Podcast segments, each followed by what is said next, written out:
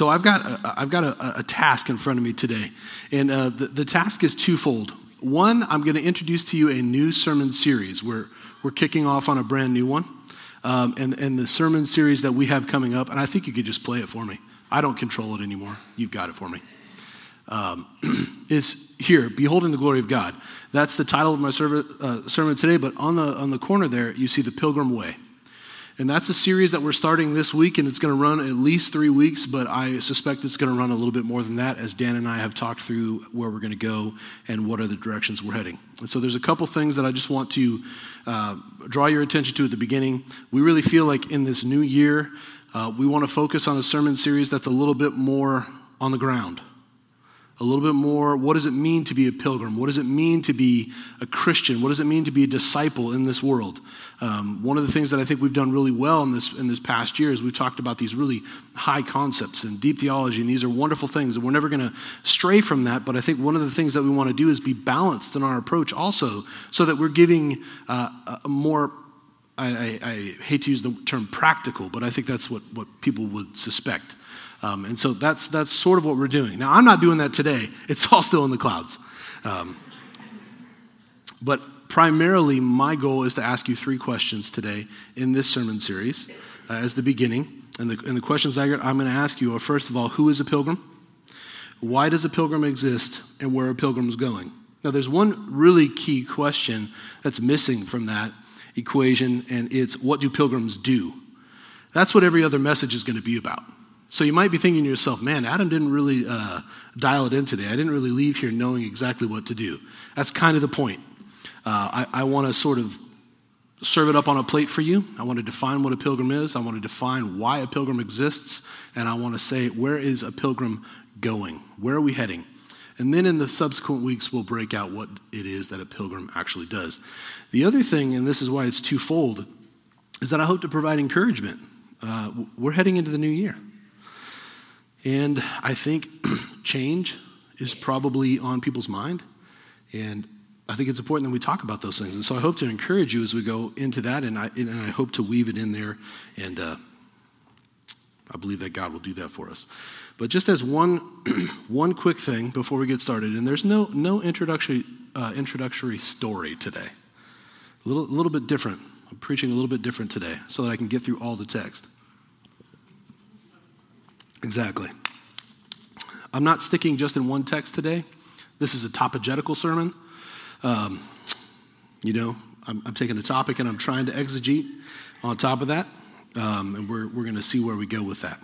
Um, but if you'll do me, if you'll just indulge me one quick thing. How many people in here, ever, if it's at this church or in a book that you've read or another church you went to or a sermon you listened to online, heard something that caused you to think, that one thing that I do, I'm never going to do that again. Okay, now here, that's not a hypothetical question. Seeing that it's church and church is about you participating, what I would like to see right now is by show of hands, this is it. you didn't you didn't just come here today saying I'm just going to listen. I'm going to make you raise your hands. Have you ever either at this church or listening to a podcast or reading a book heard something so glorious that you thought that one thing that I struggle with or that one thing that bothers me, I'm never going to do it again? Anybody? Okay. Some of you are perfect, and that's a good thing. Now, how many of you through gritting of your teeth and through all the intestinal fortitude you could muster, made it about two weeks. Then on the third week, that thing reared its ugly head again. Is that anybody? It's remarkable. I saw more hands on the second than the first. I'm not sure how that's possible. Thanks for your honesty. I mean, if we can't be honest at church, we're pretty much in trouble. So, we're going to focus on something today, and, the title of my message is called Beholding the Glory of God. And as we do that, something really unique happens to us. What I'm going to suggest today that is when we behold the glory of God, we change. And it's counterintuitive to the way the culture sees change and the way we even teach change. Um, and so we're going to touch on some of those things. But let's get to the text. My first question is Who is a pilgrim? And my first answer is a pilgrim is one who is freed by the Spirit to see the divine glory of God in the person of Jesus Christ. Now, I'm going to do something a little bit different. I'm going to argue from 2 Corinthians 13, um, maybe something a little bit different than you've heard. Now, it happens to be one of my absolute favorite verses in the whole Bible where the Spirit of the Lord is, there is freedom. I love that verse. But what's the nature of that freedom? One of the interesting things is, you know, when, when I was in Bible college, almost anybody that was doing something weird um, spiritually, anytime you would try to talk to them about it, the first thing that they would say is, Where the Spirit of the Lord is, there is freedom. Basically, in a way to say, You can't tell me what I'm doing is not a little bit weird because where the Spirit of the Lord is, there is freedom. Anybody ever come across someone like that? Or it was, or it's been in relation to the way someone worships through the use of spiritual gifts. Sometimes we hear that. We see things that, that, that might be a little bit outside of the normal for us, and people will say, well, yeah, that's just the Spirit. Where the Spirit of the Lord is, there is freedom. And I don't diminish those things, and I'm not saying that they're not true. I'm just saying that that's not the freedom that's talked about here. The freedom that's talked about here is, is a really unique kind of freedom, and it's a freedom that's unique only to those who are pilgrims. And uh, it's actually quite remarkable. I'm going to start actually in 15. Yes, to this day, whenever Moses is read, a veil lies over their hearts. But when one turns to the Lord, the veil is removed. Now, the Lord is the Spirit, and where the Spirit of the Lord is, there is freedom. So we see in chapter, uh, uh in verse 15, whenever Moses is read. Now, what does that mean? Basically, that just means the law. Whenever the law is read, or whenever whenever the book of Moses is read. This is speaking to those who have not had their hearts illuminated by the Holy Spirit to hear or see the gospel. And there's a veil. So, what does a veil do? Well, a veil hides something. Isn't that the case? When somebody veils their face, do you know what their face looks like? You don't because it's veiled. And so something's hidden. Something is something's hidden from you but something really interesting happens here is it says where the spirit of the lord is there is freedom. Well what kind of freedom is this talking to? This is this the freedom to do whatever i want whenever i want? Is that the kind of freedom that comes from the spirit in this passage? Or is the, the kind of freedom that comes from the spirit in this passage the freedom to actually see things as they are? See because if the veil is what we most need to have removed so that we can see the beauty of christ and the gospel then the freedom that the Spirit brings is not that I can do whatever I want, but that I might have eyes. That the veil might be removed so that I could see the beauty and the grace of God in the person of Jesus Christ. Isn't that what this, isn't, isn't that, doesn't that seem to, to work so much better according to the passage? When the veil is removed, see, it says, but when one turns to the Lord, when one turns to the Lord, when one has their heart regenerated, when one turns to Jesus, the veil is removed and they can see clearly. And that sight comes from the Spirit who enables them and gives them freedom. See, one of the really unique things about being a pilgrim is you can't make yourself one. See, I think, I think a lot of people and a lot of churches in America are full of people who would say, Yeah, I'm a pilgrim. I'm somebody who's, who's trying to follow Jesus. And yet, they're trying to do it completely naturally. Like if I just obey everything and I just do everything correctly, then I'm, then I'm following Christ. But, but this passage seems to suggest that you can only follow what you see. And if you haven't had the veil removed by the Spirit of God, if you haven't had the freedom to see ultimate reality in Christ, then you can't follow. You have to have the veil removed. And so, Adam, is that anywhere else? I, I don't know. Maybe, maybe you're just making that up. Well, I, I, I do think it is somewhere else, and I put it up here. It's in John chapter 1, verse 14. And the Word became flesh and dwelt among us and we have seen his glory. Glory is of the only Son from the Father, full of grace and truth. Now, I took out 15. It's, it's important, but it just says this is the gospel that John was a herald to. And so I took that out because this completes the argument here in 16. For from his fullness we have received grace upon grace. So in John chapter 1, verse 14, 14 sorry, verse 14, we see that there's a we that have seen glory. The glory of God. Okay, good. In the person of Jesus. Good.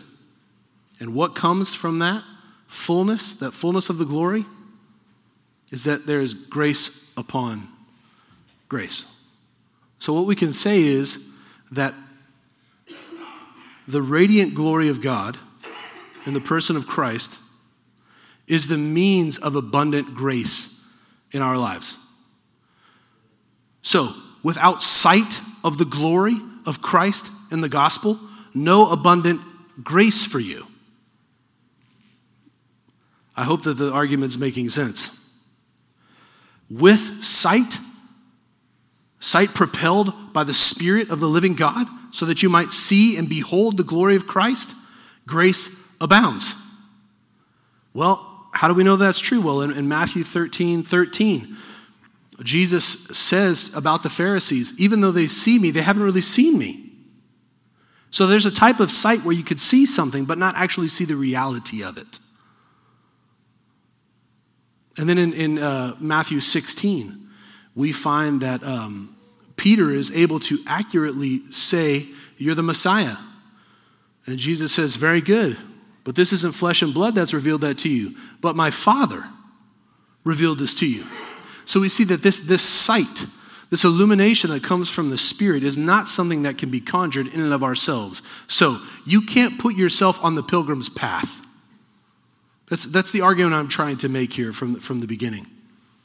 And it goes to my first point. So, who is a pilgrim? It's one who's freed by the Spirit to see the divine glory of God in the person of Jesus Christ. When we have the veil removed through the Spirit of God, we have the opportunity to see Christ as he really is in reality and when that happens, when we behold his glory, what comes to us on that ray, on that beam of glory radiating in our hearts? Grace upon grace. Beholding equals abounding grace. That's how the pilgrimage starts. That's how you start on the path. Now, many of you in this room are saying, Adam, that totally makes sense. I, I, I only come to church nominally, and I know that it's the Spirit of God that has to illuminate my heart. And when my heart is illuminated, then I'll be able to see uh, the goodness that is Jesus and the gospel, and I have the ability to respond. And through that response, I have this new birth. If you've been at any church, a church for any amount of time, that might make sense to you. But is that all that this verse says? The Second Corinthians verse. See, I think it says something a little bit different than that, too. And it relates specifically to change and why I think it's really practically important for us. How many of us know that when we started our Christian life, we absolutely needed the supernatural work of God? I don't think there's anybody in here that would be like, Yep, started it on my own. No. You, you know, dead man can't choose. You had to be made, you had to be made alive through the Spirit of God to see your utter need for Christ. And then he enabled you to respond. That's how that worked. but how many of us immediately started walking in our life to become like him in the most natural way possible? By doing it in our own power and our own strength by saying something like, I'm never going to do that again. Or, watch, I'll put every barrier around my life, and by doing that, I'll change. And it isn't, isn't that honestly how we almost teach change right now? Like, if I was to go to counseling right now for something that devastated me, and I know this because plenty of people who've been in counseling, and it's one of the things that I've studied plenty. One of the, one of one strategy um, for, for dealing with with things that you've had a trauma is is to continually just bring it up and talk about it, so that you it just diminishes sort of the feelings around it. If you just bring it up enough, it just sort of normalizes it, and everything becomes okay. Okay, I mean that strategy might have merit, and many of you might have had that that type of um, counseling and it's worked for you. And I'm not saying that that's it's not valid, but I, I am saying it's natural. It's a natural strategy.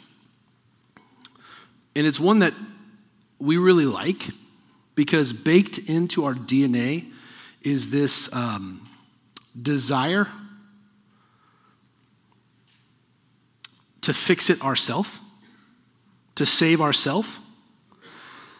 and so what happens is oftentimes we'll start on a pilgrimage or we'll start being a pilgrim and we know that it's the gospel that freed us and then immediately we start looking to any other way to change except the gospel we forget that we need to be reminded by that every day. That's the catalyst of our change. And I think this is what it says in 2 Corinthians.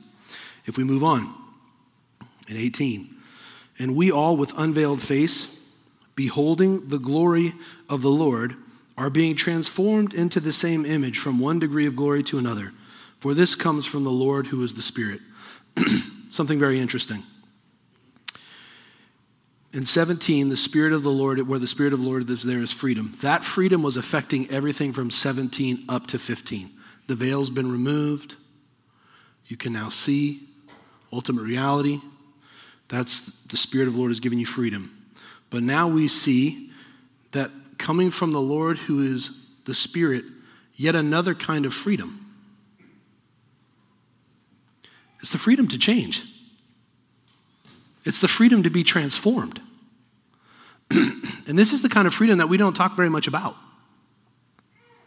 And what is it, what is it saying here? And maybe I'm wrong, but I, I don't think that I am, that this is, this is what the passage is, is arguing. This transformation into the, into the image from one degree uh, to another. And for this, this comes from, what's the this? The this is the transformation. And where does the transformation come from? It says here, the Lord who is the Spirit. And if the Spirit is bringing freedom, then it, it necessitates that the freedom that we have to behold the gospel in the first place is that same freedom that we continue to get through the Holy Spirit to see Christ and behold him as he really is. And as we see him for who he really is, and as we behold him, we change. Which is completely opposite to the way that we say change happens. So, this next year, if I wanted to lose 20, 20 pounds, don't laugh about that. It needs to be more, but let's just say I wanted to. Many people would say, or dietitians would say, every basically every waking minute, what you need to do is think about losing those 20 pounds. So, first things first, get me a food journal. That's right. You're going to write down what you had, and you're going to weigh it. That sounds super fun already. Sign me up. Can't wait for that. but then you also got to talk to somebody. You've been working out? How much weight? Then you weigh yourself constantly. So, what, what, what we do in our culture, in our world, is to say, the one big problem that I have, or the way I change, is by focusing on the thing I don't like about myself, or the thing that I most need to change. And by focusing and being hyper focused on it, then somehow um, I'll change. But the, but, but the Bible isn't that way at all.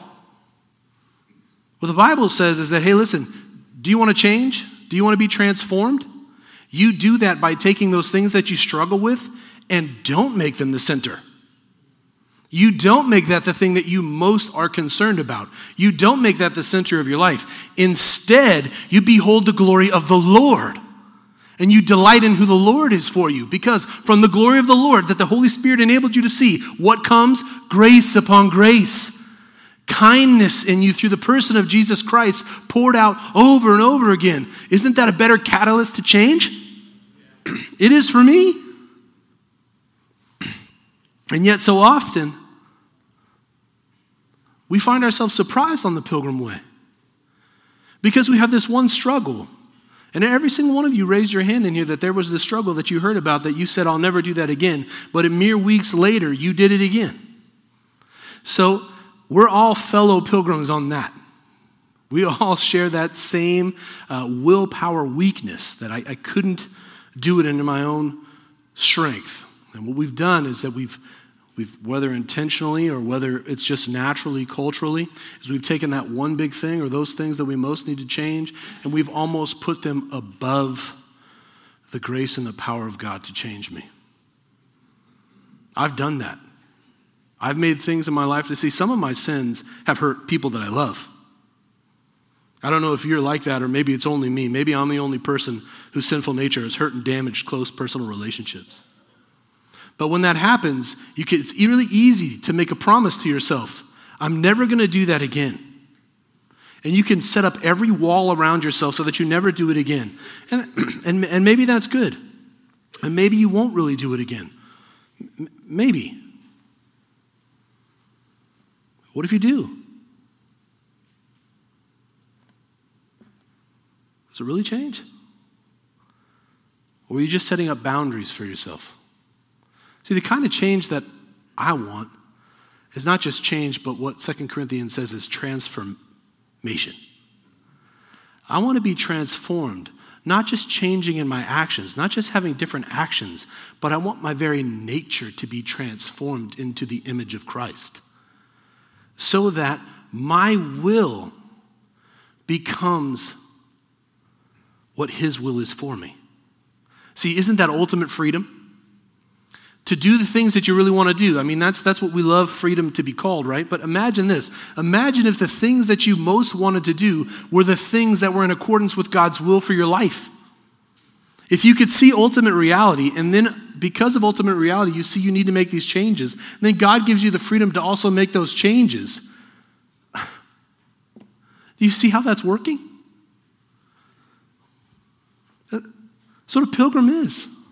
A pilgrim is a freed person by the Spirit of God, both to see the glory of God originally and to continue beholding. Notice how in 2 Corinthians it doesn't say, and those who beheld the glory of God were transformed. It's those who are beholding the glory of God are being transformed. There is a progressive nature to this transformation, meaning there isn't ever a time where you say, I've beheld enough glory now. I've done all, I've done all the uh, beholding of glory that I need to. Now, let me just focus on the thing I most need to change with my natural abilities, and I'm just going to go do it.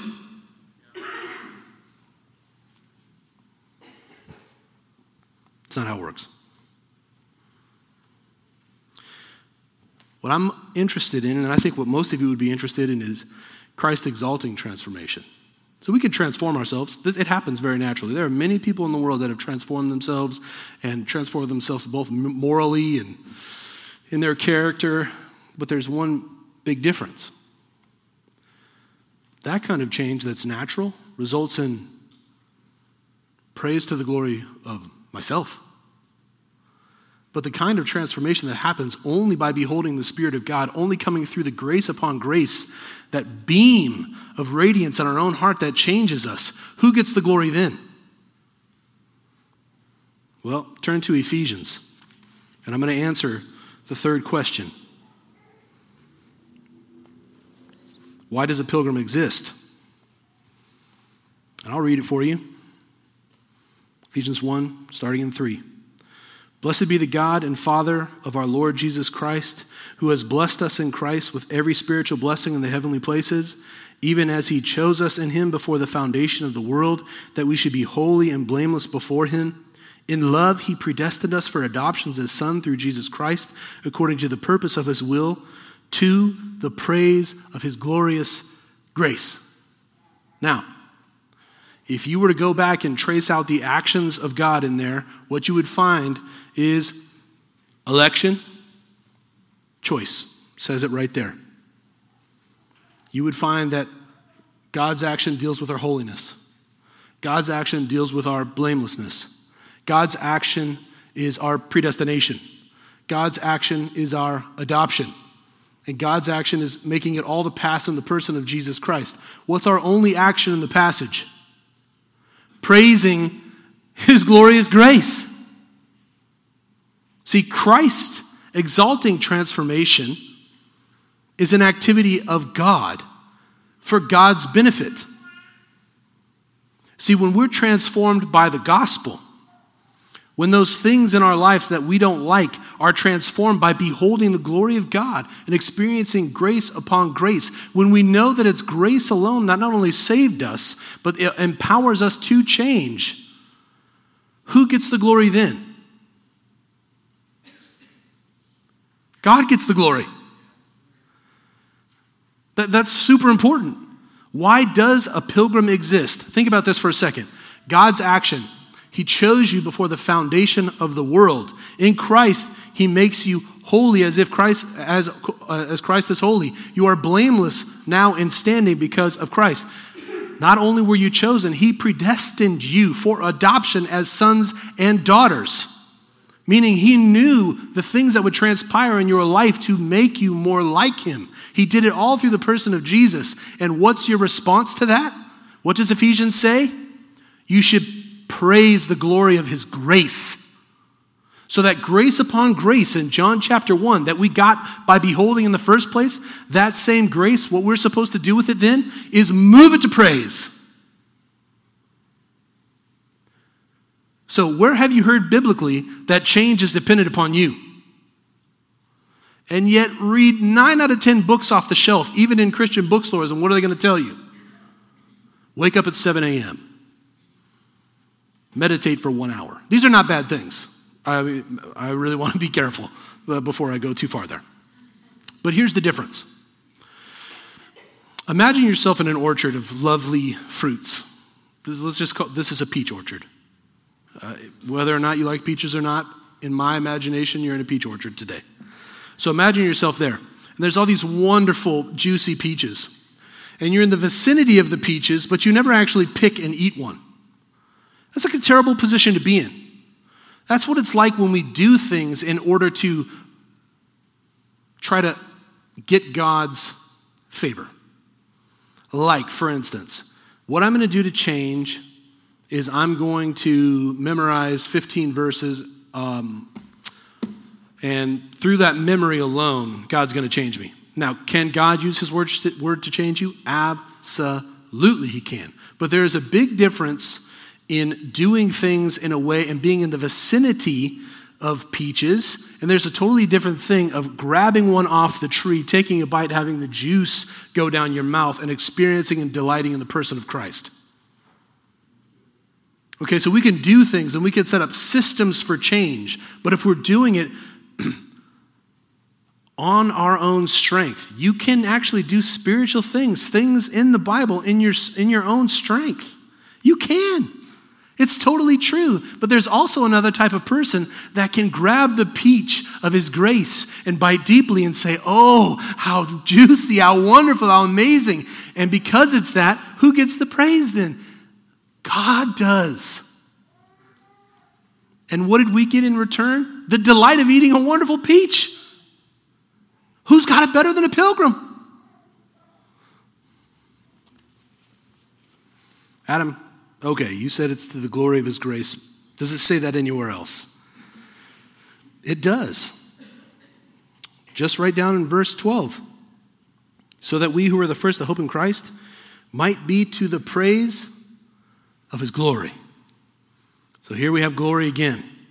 Is that the only place? No, it's also in 14. This is speaking about the Holy Spirit, who is the guarantee of our inheritance until we acquire possession of it to the praise of his glory. So when we praise God's glory, when we behold it and we praise it, that's the apex of being a pilgrim. That's, that's what it means to be a pilgrim. That's, your, that's why you exist. But it means something else here, and I think this is interesting. It means that God's action in our life can be viewed as a, res- a relentless pursuit of our praise. Think about that for a second. All those actions of God, choosing, predestination, making you holy, making you blameless, who does that benefit? Benefits you. Aren't you the one who gets adopted?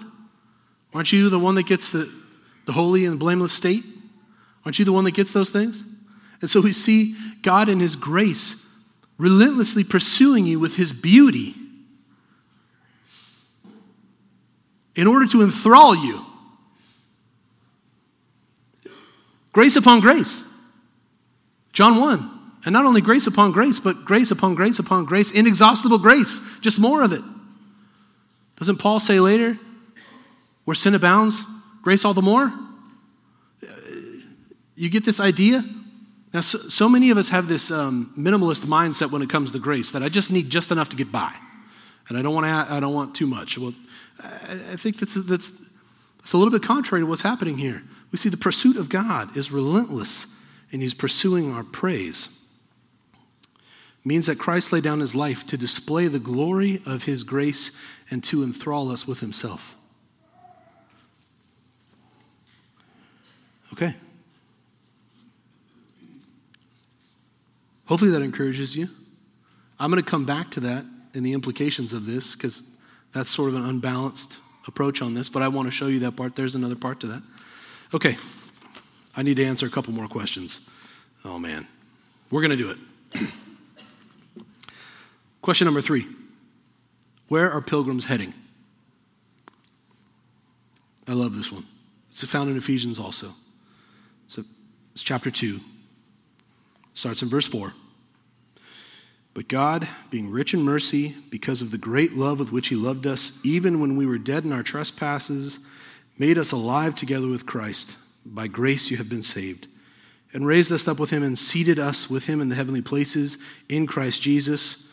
Here's the key, verse 7 so that in the coming ages He might show the immeasurable riches of His grace and kindness towards us in Christ Jesus. So, where as pilgrims are we heading? We're heading to the mountain range of God's grace. One of the things that I find absolutely encouraging about where we're headed and, and absolutely encouraging about this, this pilgrim life is that all this growing and becoming like, uh, like Jesus, being conformed to his image, all of that sometimes we think that when heaven comes or when, when, Christ restores all things and we're with him, things just become static. Everything just is the way it is from that point forward. But, but, but this verse says something a little bit different than that. It says in the coming ages, meaning there's, there's, there's sort of an ongoing revelation that happens, even when we're with Jesus. See, we, we, sometimes we have this, um, this understanding that one day we're going to see him face to face and we'll just know everything perfectly and, and we'll, we'll have just got it all in one dump, like one download.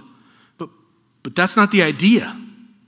The idea is that there's this, these mountain ranges of grace that as you see the person of Jesus Christ, what does it say? The kindness and the grace of God, He shows it to us in immeasurable ways. So imagine yourself climbing up a mountain peak that took you 10,000 years. And I don't mean 10,000 agonizing years. Now, some of you have climbed a mountain before, and you know that when you come up to the peak and you can finally see that you're at the, t- the top, there's this euphoria.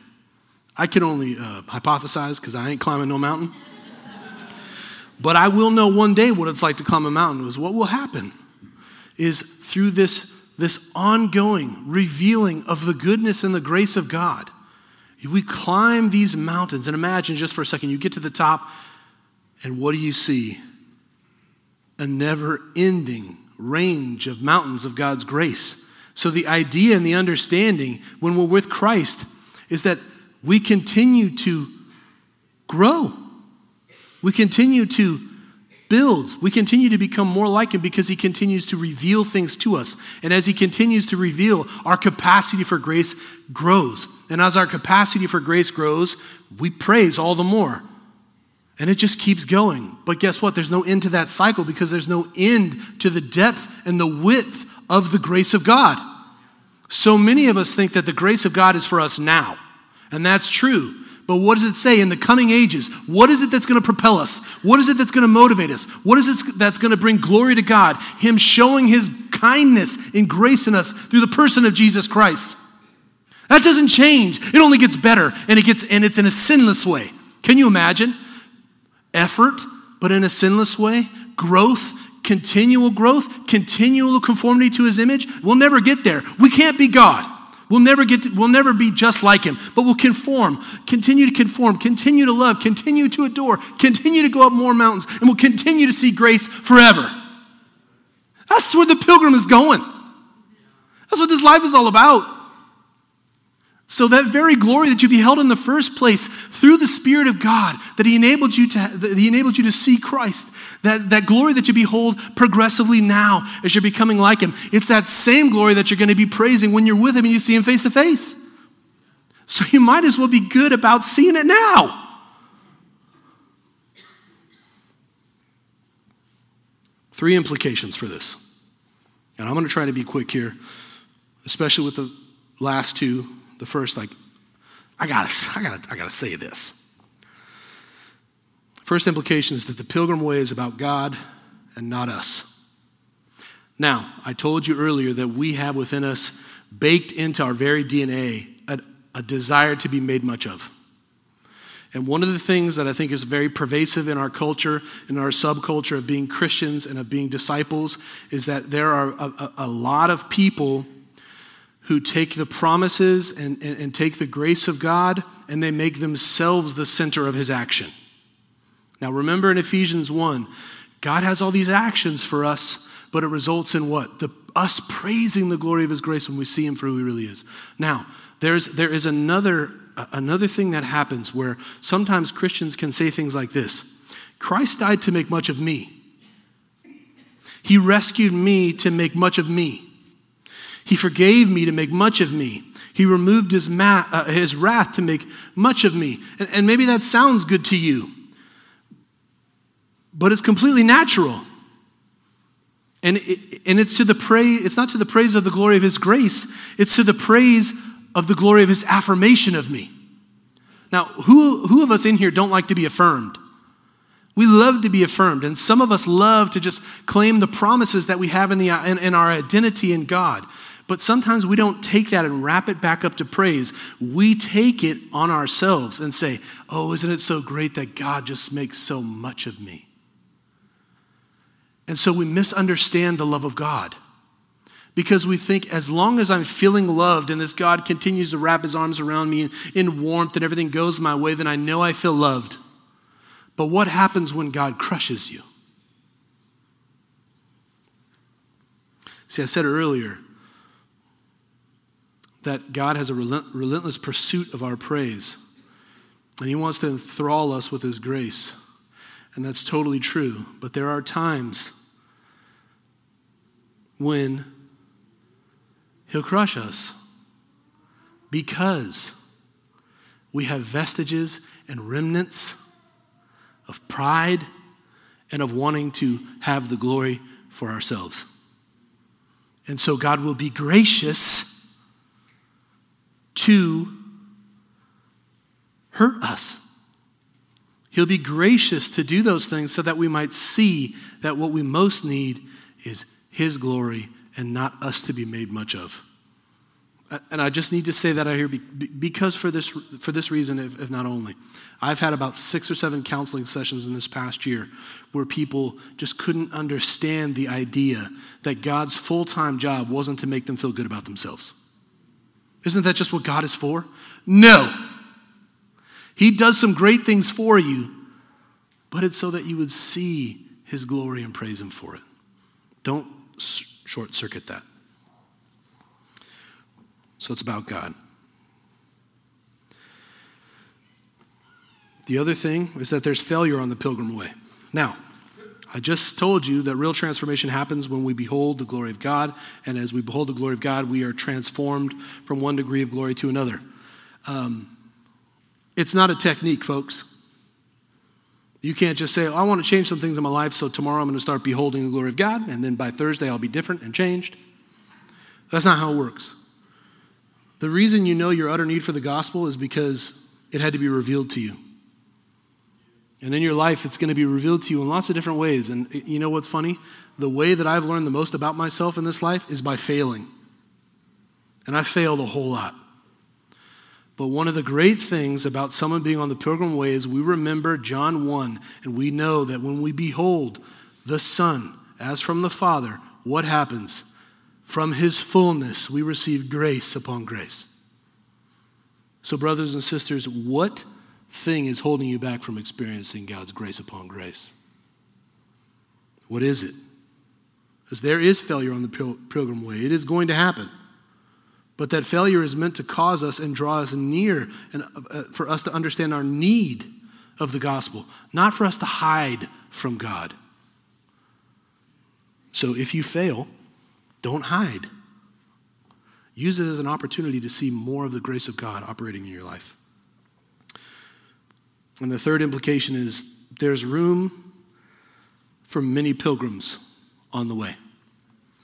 And this is a, something I was really encouraged this week, and it's in Second Corinthians and it's in 4. It starts in 14. Knowing that he who raised the Lord Jesus will raise us also with Jesus and bring us with you into his presence. For it is all for your sake, and this is the part that I love, so that as grace extends to more and more people, it may increase thanksgiving to what? The glory of God. Aren't we back to full circle? So, as pilgrims, one of the reasons that we ask more people to be pilgrims, and one of the reasons we delight in the grace of God is so that as more people come into the family of God, it increases thanksgiving to the glory of God. And then who gets the praise? God does. This is why he wants a big family. I mean, if you read Romans uh, 8:29, he says it works together for good those who were chosen. And then it says immediately after, for those he foreknew, he predestined to be conformed to the image of his will, so that he might be the firstborn among many. Meaning, I want to have a big family. I don't want you to just, just, your life to just revolve around you being a pilgrim, but I want a big family. I want more people to see grace. And so there's room for plenty of pilgrims. And I'm sure Dan is going to touch more on that. And there's about a thousand more things that I can say, but I'm going to stop there. I hope you find that message encouraging, especially as you come into a new year. So, whatever strategy you had to be better in 2019, I hope that I obliterated it I hope that you leave here thinking the only change that I want is Christ exalting transformation that comes through beholding him in the glory of his gospel. That I need not only the first day, but I need every day of my life. And I'm going to pray to that end. As I pray, if I could have the ushers come up um, for communion. And today, um, as normal, communion is a time for those who are pilgrims, those who are already on the way, those who've already trusted in Christ. And so if that's you, please come today. Um, and let's pray.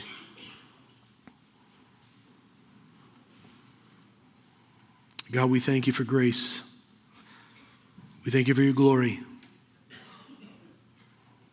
We thank you that your word in five, seven, ten, fifteen different places all bring out the same things over and over again so that it, it, it's not our wisdom, but it's your wisdom. It's your word that changes us, it's, it's your spirit that changes us. Father, I pray that as pilgrims, those of us in this room who know and trust you, God, I, pray that we would live our lives according to the freedom that we have through the Spirit to see reality, and because of that reality, we can change, we can be transformed. so, Father, I pray that you would give us boldness, that you would give us a passion for your glory, and that it would mark us every day of our lives. We pray it in the name of Jesus. Amen.